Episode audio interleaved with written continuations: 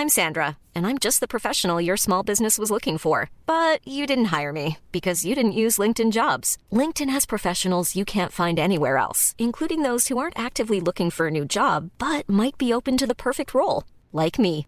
In a given month, over 70% of LinkedIn users don't visit other leading job sites. So if you're not looking on LinkedIn, you'll miss out on great candidates like Sandra. Start hiring professionals like a professional. Post your free job on linkedin.com/people today. Hey there, it's Michele Norris. I'm host of a podcast called Your Mama's Kitchen. When I travel, I'm usually looking for a way to find a taste of home when I'm not at home. And one of the things I love to do when I am at home is entertain. And Airbnb allows me to do that. When I was in California recently, I rented a house that had a great kitchen. And when we were sitting around the table, we we're all thinking, we're in someone else's house. Someone could be in all of our homes as well. If you have a home, but you're not always at home, you have an Airbnb. Your home might be worth more than you think. Find out how much at airbnb.com/slash host.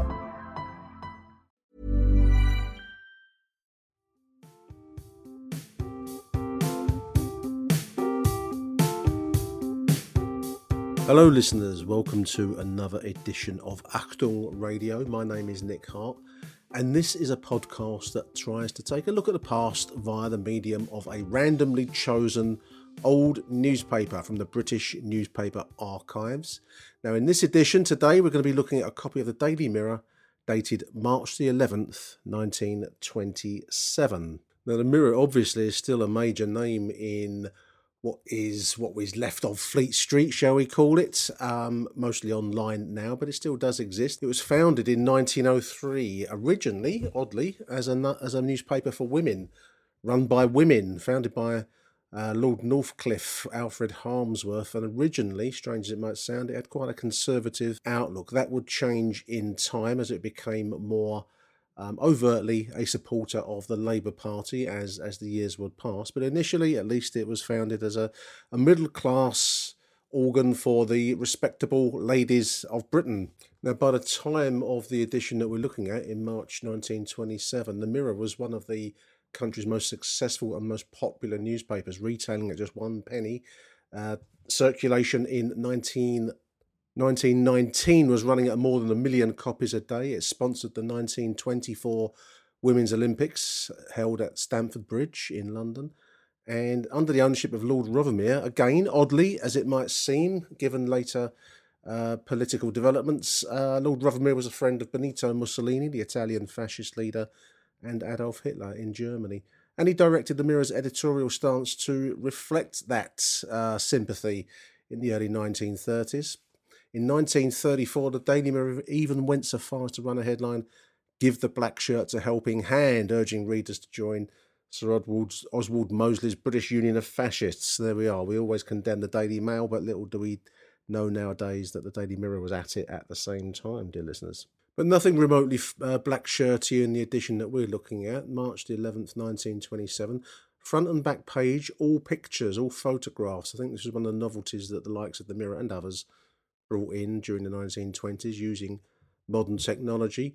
Um, the front and back page are all photographic images, and we see the main banner headline is The Prince of Wales has opened a disabled warriors colony in a place called Oadby near Leicester. Um, this is a a show opening for a set of homes for uh, servicemen injured during the course of the First World War, which had ended not not what's that not nine years before. Prince of Wales Edward visiting this charitable enterprise to provide homes for disabled servicemen. During the the aftermath of the First World War, there was a lot of talk for from government and from others that the servicemen who had given so much for the country during the course of that conflict should be given homes fit for heroes, a famous phrase, homes fit for heroes.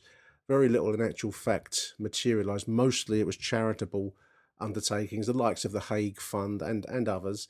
Um, it doesn't say on this particular report who is behind these Oadby disabled warriors colonies. Um, there's a great booklet if this is the kind of thing you like. If you type in the word words Oadby, O A D B Y, Disabled Warriors Colony, it'll bring up an English heritage brochure which gives quite a nice background to the, the movement to help and assist and support those who had been injured in the First World War. Um, in this image here, there's a chap in a, in a wheelchair, one of those old school three wheeled wheelchairs with a kind of um, you know front wheel that uh, that you control by a, by a bar. Speaking to Edward, Prince of Wales, dressed in his usual dapper style of uh, a long, I imagine, a Prince of Wales check coat and and a bowler hat. Other images of him uh, planting a tree at the Arch of Remembrance in University College grounds. I'd imagine that's De Montfort University in Leicester. Um, placing a wreath and being presented with a cardigan and scarf by Mrs. H. Gardner of the textile works of Messrs. Wolsey, famous um, manufacturers in Leicester at that time, anyway. The report says a crowd of many thousands strong lined the streets of Leicester yesterday to greet the Prince of Wales during his visit to the city to open the disabled warriors' homes at Oadby. The colony consists of houses uh, in which disabled men will live there with their families, rate and rent free. Not a bad deal. Um, the prince, on his arrival at the homes, inspected a guard of honour, composed partly of ex servicemen. He also visited the Framework Knitters Homes University College and some of the city's factories. Uh, Edward, Prince of Wales, obviously later in his life a controversial figure, shall we say, with his abdication in 1936 and his rumoured um, sympathies for uh, Hitler and Mussolini during the course of the Second World War. At this time, I believe he was quite a popular figure in the country. He had served in the First World War. He had won the Military Cross in in the conflict, and he was known for taking an interest in the the welfare of those who had also fought with him in the fields of northern France and Flanders. And of course, in the late 30s, he would throw it all away his, his status and well, not his status, but certainly his, um, his, his seat on the throne for the famous Wallis Simpson in the abdication crisis of 1936. But as yet unmarried in these images, you do get a fascinating glimpse of the past, which is at both uh, distant and yet somehow familiar, listeners. In when you look at these old newspapers, on the back page, also um, picture-based stories on the back page. You have a tragic story here of motorcycle crash. Doris White, age 17, who was injured when riding with a motorcyclist named Ernest Mitchell at Eltham, southeast London. The cycle was in a collision with a horse, and Mitchell, the the uh, the, the, motorcyclist, was fatally hurt. Nothing on the um, the fate of Doris. I hope she survived that that um, crash. There, age just seventeen. Uh, fireman's cross country racing, also Eltham. Eltham seems to feature quite a bit in this particular edition. Uh, the first men home in the London Fire Brigade Athletic Association's cross country championship decided at Eltham. Coming first was one G. Frampton, W. Smith second, and G. E. Tab third. Now, one story caught my eye and fascinated. I've never heard of it. I did not have a clue what it related to, so I had to look it up for you, dear listener. There's a picture of a bunch of, I think you probably call them theatrical types, actors and actresses, naming themselves as a googly band, G U G L Y, a googly band and the story is um, amongst the latest recruits to the ranks of the Gug- Gugnunes, Gugnunes, Gugnunes, G U G N U N E S, are the entire cast of Yellow Sands. That's a show at the Haymarket Theatre, and they are seen filling up application forms. There's a, there's a, a, a chap with a moustache and a, and a kind of cloth cap signing something watched by various uniformed, um, you know, actors and, and ladies in, in, in period dress. A googly band, and these are recruits to the ranks of the Gugnu, Gugnooks, the Gugnooks, G U N G. G U G N U N C S. Now I thought, what in damnation is that all about? Because I've not got a clue. I bet you haven't too. These these are the moments where you suddenly realise that the the past is indeed a foreign country. So I had to look up Gugnooks, Gugnooks. And the beauty of the internet is, of course, whatever you want in this life is is lurking on there somewhere. And I came across a wonderful blog, the Cartoon Museum blog, wordpress.com, um, an article remembering Pip, Squeak, and Wilfred, and the Wilfredian League of Gugnooks. This is a actually a, a, a um, cartoon series published in the Mirror. We actually had a rummage inside the, the pages, and there is um, Wilfred, Pipsqueak, and Wilfred on the inside pages. And this author um, lists them as an adorable trio of anthropomorphic animals called Pip, Squeak, and Wilfred, known as the Gugnooks because Wilfred, one of the characters, was a long eared rabbit uh, in the toddler stage of development who could only matter goog and nunk Gugnunk.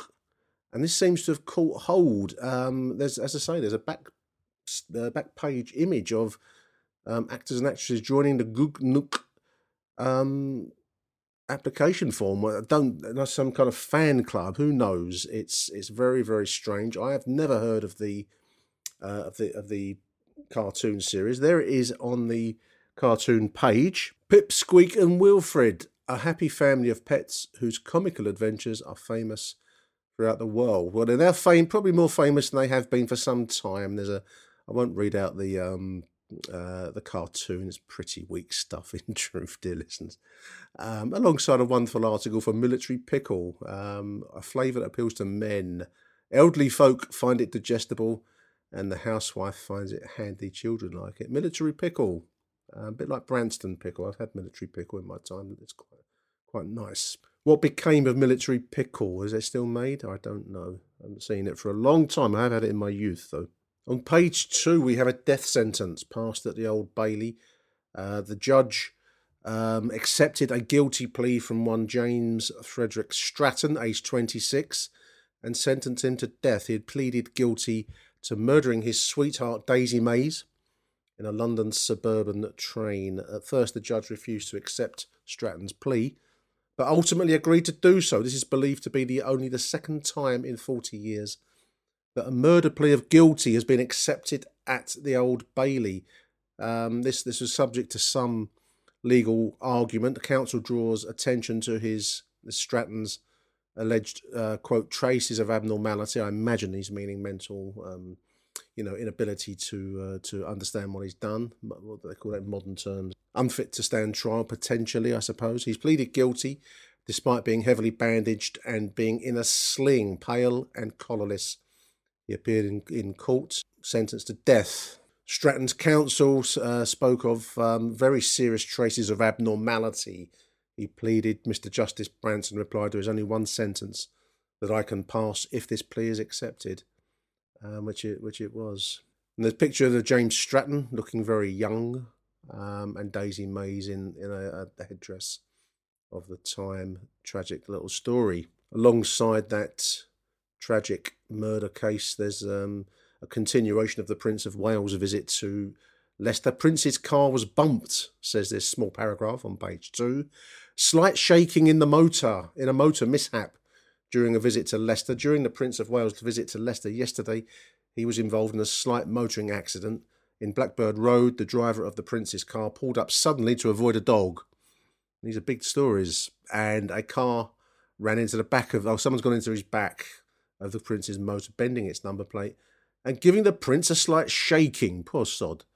Poor sod. On visiting the Wolsey hosiery factory, the prince passed through the ranks of 2,000 cheering girl operatives.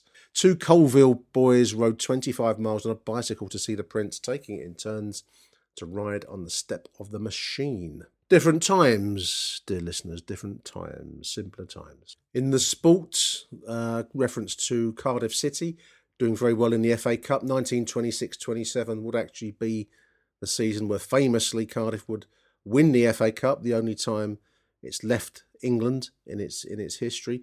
This report references a similarity in their form with Manchester City, who the previous season had won their way through to the FA Cup final, but failed to be uh, to avoid relegation. Will Cardiff fall between these two stools as the Mancunians did. The, the article asks, will, will they do well in the Cup but suffer in the league? Well, the answer to that question is yes, they would avoid relegation in the end. They would win the FA Cup against Arsenal in the FA Cup final, but they finished in 14th position in the First Division.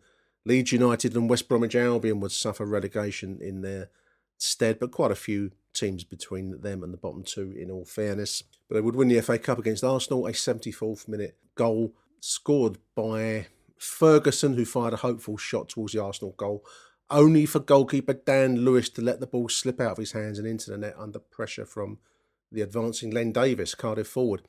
Uh, Lewis later blamed that error on his new jersey, claiming that it was greasy because it was brand new, made it difficult to grip the ball. Um, one of the, I don't know if it's true or if it's urban myth, but ever since, whenever Arsenal reach a, a cup final, the goalkeeper does not wear a brand new uh, shirt as a consequence to that incident. I don't know if that's true. It's nice if it would be true. I think it might be um, might be you know bollocks, but um, we, we, we, who knows? Who knows? It's a nice story. Um, Cardiff would also win the Welsh Cup that season too, so a very successful season for Cardiff City FC. Elsewhere, the big story is horse racing. Um, article on the uh, the field for the Lincolnshire Cup. Um, selections from Bouverie, one of their racing tipsters. Wonderful names that the old racing tipsters used to have. Tipsters would always use pseudonyms. I think it related to the times pre uh, 1959 60 when betting was legalized, Of course betting was legalized. My grandfather, uh, an inveterate bettor and gambler, using street corner bookies, would always use a pseudonym in his betting. He was known as Gus, G U S. Everyone needed a pseudonym so that you couldn't be accused directly of having your name attached to what was essentially an illegal transaction. And I think that crossed over into the newspaper columnists that uh, made their selections. Um, this one here in the Daily Mirror is Bouverie, Bouverie Street. I believe that was where the newspaper was located. And there were, of course, others. Each of the newspapers had their own tipster, and they would always use such a such a pen name. And finally, just to close this particular edition, I am transfixed and fascinated by a back page photograph of a hair waving competition. Uh, hair waving, as in the ladies' hair setting sense, where you have a permanent wave put in your hair, um, as was the style of the time. And there's a group of ladies here having their hair um, permanently waved by their men, all dressed in in uh, dinner suits and standing around. And there was a competition to judge the best of the hair waves um, amongst this particular group. The biggest competition held ever in England, it says here, and I've got no reason to doubt that. And Mr. S.W. Ward was the winner, with Mr. Martin being second and one M. Baker third. No mention of the ladies. I mean, they're the ones actually having this done to them. Um, I presume these chaps must be, um, you know, expert in, in, in hairdressing. You wouldn't let your your man loose on your hair girls, would you? If if he wasn't at least having some knowledge of the permanent wave techniques. Um, who knows? It was a, it was a hair waving competition. It's got on the back page of the Daily Mirror of March the 11th, 1927. And as I've said a few times, and I will continue to say, the past is a foreign country, and yet it hasn't ever really gone away, has it? Um, so I hope you enjoyed this particular edition of Achtung Radio. My name is Nick. Hart. Do let me know what you think of these shows if you enjoy them. Um, I can be contacted via the Twitter feed at Achtung Radio. Um, I'll leave my messages open, so I'm sure I'll get all sorts of um, corrections and, and whatnot. But do let me know if you like them, if you want me to continue to do them, or if you think they're utter, utter pony. Please do let me know. So thank you for listening. This has been Achtung Radio. My name is Nick Hart, and we're back with another edition another day. Until then, bye for now.